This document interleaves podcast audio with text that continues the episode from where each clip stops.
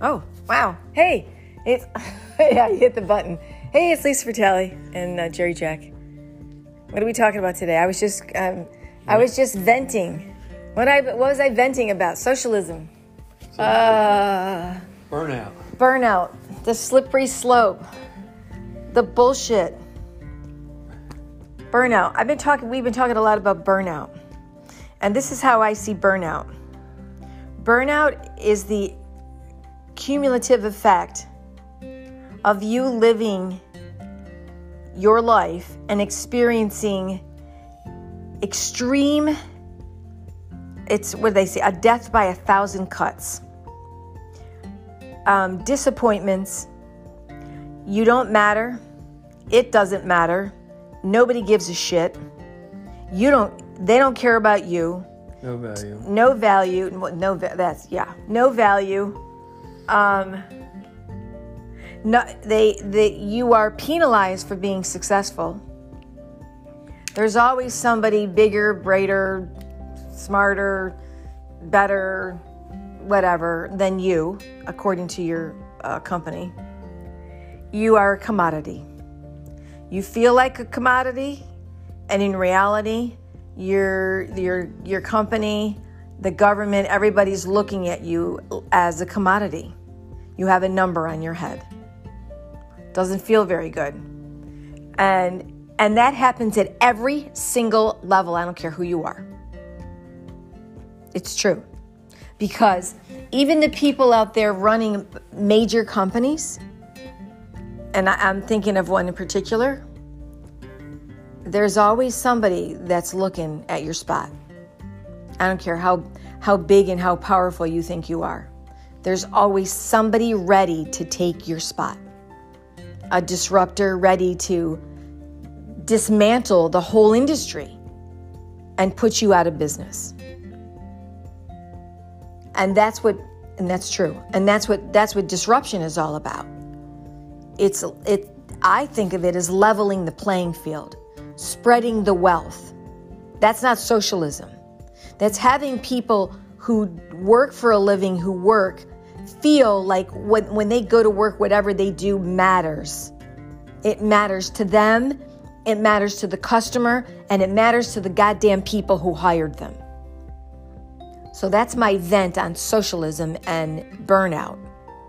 Because a lot of the stuff that's going on in this country feels very much like socialism and everybody's bought the bullshit. What do you got to say about burnout, Jerry? I'm burnt out. no, everybody faces some burnout, it, whether or not you, you realize it or not, uh, throughout your life. The real challenge is how do you handle it?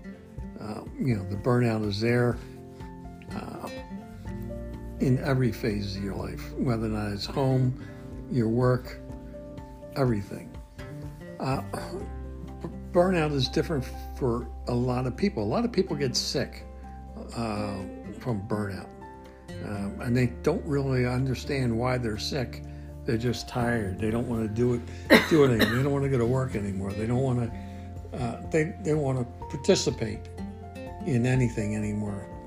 Uh, the real the real challenge for companies is to turn that around so that everybody is wants to come to work feels feels some value of what they're doing and is appreciated. Um, as as a manager you know our job is to motivate the people to communicate with them uh, properly to make them and keep them informed uh, help actually uh, ask for suggestions, you know, recommendations and things, make them involved in the decision making, um, and have to be able to go to bat for them when when it's needed. You have to be fair, and you have to be fair across the board to everybody. Um, the real I guess the real challenge is to turn that person that has the burnout around to be a a uh, happy worker, happy worker, happy life, happy wife, all those things. Uh, that's the real challenge, and, and I don't think companies are doing enough to either recognize the burnout um, and, and to give some kind of help. The real example of it is the number of people that aren't going back to work, have been working from home and see the value of working from home and not going to the office and wasting the time and travel and everything else. People are making the decision that, hey, that's not what I want. That's not, that's what I used to do. That's not what I'm going to do forward. It's going to be a real challenge to get businesses in line with their employees to make everyone happy and successful.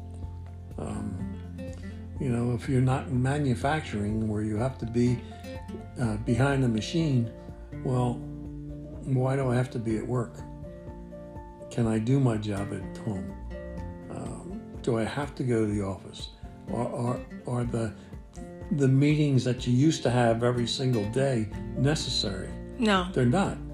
Because you, you know from being working from home, they're not there like they used to be. You you you do your job and you do your job with a, a different vigor when you're doing it at home because you're content, you're involved and and you're concentrated on doing doing your job. Uh, you know, that's one of the things of, you know, the burnout, and what we're going to see on the burnout, uh, how it's going to play out for the next few years. Uh, because, you know, this year it's definitely been a, a wake up for the employer and the employee. You mean last year? Last year, yeah. The number of people that didn't go back, or, or the number the number of companies that, that are pretty much closed because they can't get the workers to come back. And you, how do you deal with that? That's that's the the twenty thousand dollar question. How do we how we deal with that as owners and managers and employer employers? Uh, you said owner. You were you used to be an owner. Mm-hmm. That happens to owners too. Oh yeah, it happens to owners just as much as It happened to you. just as much as anybody else. We're not we're not uh, You're not a- insulated from No. from the daily problems of the day No, just that- because you're an owner. No, you Right. you get more of it You actually. get more of it, and you get no one to bounce it off of. Correct. Um, you're there by yourself. Ah, yeah, Right. It's just a different level of, just a different level. of burnout. Yep. Burnout's a big it's a big category. It's overwhelm, it's cynicism, it's dis, it's disengagement at, at the highest level and there's supposedly 86% of the people in our country are disengaged from what they do every day, meaning they don't want to be there. 14% of those people are so disengaged they're at the sabotage level. They hate their job that much. They're they're they're either thinking or in the process of sabotage, whatever that means. I don't know. They the statistics didn't explain that, but um, you know that's a level of that's not just disenchantment or just you know that's a lot of aggression and anger, and aggression and anger you know builds up over time, and it means that the person or people who feel that way have led been led to believe they don't matter. Nothing works. Nothing I'm doing matters. And you do that over a period of time, you're going to be really feel disenfranchised and um, a lot of anger. And no amount of yoga or breath work is going to make anybody feel like they're like appreciated in that respect. So, one of the things that you can do is seriously look at jumping ship and going. I know a lot of people are going out on their own. That is not always. Um, I've seen people doing that lately, where they've quit their job and the level of fear in their voice that they're going to make it, they've accumulated money to last for six months or a year, is palpable. I wouldn't recommend that to anyone. Take baby steps. Seriously, do not jump Yeah. ship. The, I, Um, the first step really is to Take care of yourself. realign yourself Yes. uh, with a practice that gives you some kind of enjoyment and that releases releases that stress that is built up. You know, come home kicking the cat. It might be satisfying, but Leave the cat alone. but you know, there's other things you could do, and and that that's a whole other other podcast. Uh, how to rehabilitate rehabilitate yourself to enjoy the job that you have. Uh, try work out the the things that really bother you. Uh, communicate with someone about the things that bother you. You know, all the things that that you can have control over. You have to exercise your control and change the way you look at your job and look at your position uh, to be more rewarding for you or being as much rewarding for you as the company Uh, and and show that show your value to the company. Um, you know that's always the first step before you start thinking about jumping ship. Um, because jumping ship's not going to change your life it's just going to change the position of your life Well, it might down the road, but it's well, it, it could still. it could be a it could be a longer road than you think. yes yeah And a lot of people do that and then 6 months into it they think It's exactly the same place. You have to you have to change yourself first. That's the first thing. Change yourself, the way you look at the, look at your job, uh, look at your life.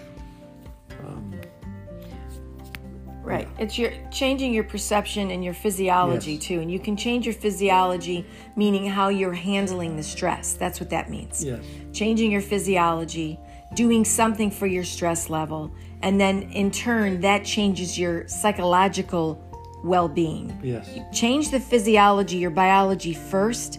Get a handle on that first, which changes the way you think about it. it it's the opposite of what most people think do something like pick up a yoga practice or an ex or a meditation that along with other things like Good get diet. get yes get Plenty get sleep. enough sleep um, that's a really big thing most people eliminate when they're under stress is sleep um, good nutrition some type of exercise everybody does that i don't have time you do that's when you really really need it you have to like pour that on when you're extremely stressed. And because sooner or later, the deficit of that is going to show up, you're going to crash. And then you're going to have a higher road to climb. decisions. Yeah. Yep. Yep. So, yes, do something physiological first, meaning do something for your biology regarding the stress first, which changes your psychology, which helps you at least manage your situation. You may not like it any better, but at least you'll have a clear perspective of what your options. And that's what you need. You need a clear perspective of your options when you're in a situation when you feel like you've got no autonomy, you've got no control. You need clarity. And the only way you're going to do that is by staying where you are, changing yourself in the situation, your perception of it, then looking at your looking at your options, Yep. finding options. Yep. That's the main. That's that that is the best that would I would say that to anybody. Don't Yeah. don't ever jump ship when you feel like I can't take this anymore. Um so anything else? Well, burnout's a big subject. We can go on with that, and maybe we'll make a part two, part three, part four. Yeah, next next one will be about what? We said this last one of the last podcasts. We said we talk about sleep. We need to talk about sleep. a lot of people don't understand how important it is. I never for did. next time. Yeah, that's next time. Thanks for listening. See you next time. Bye bye.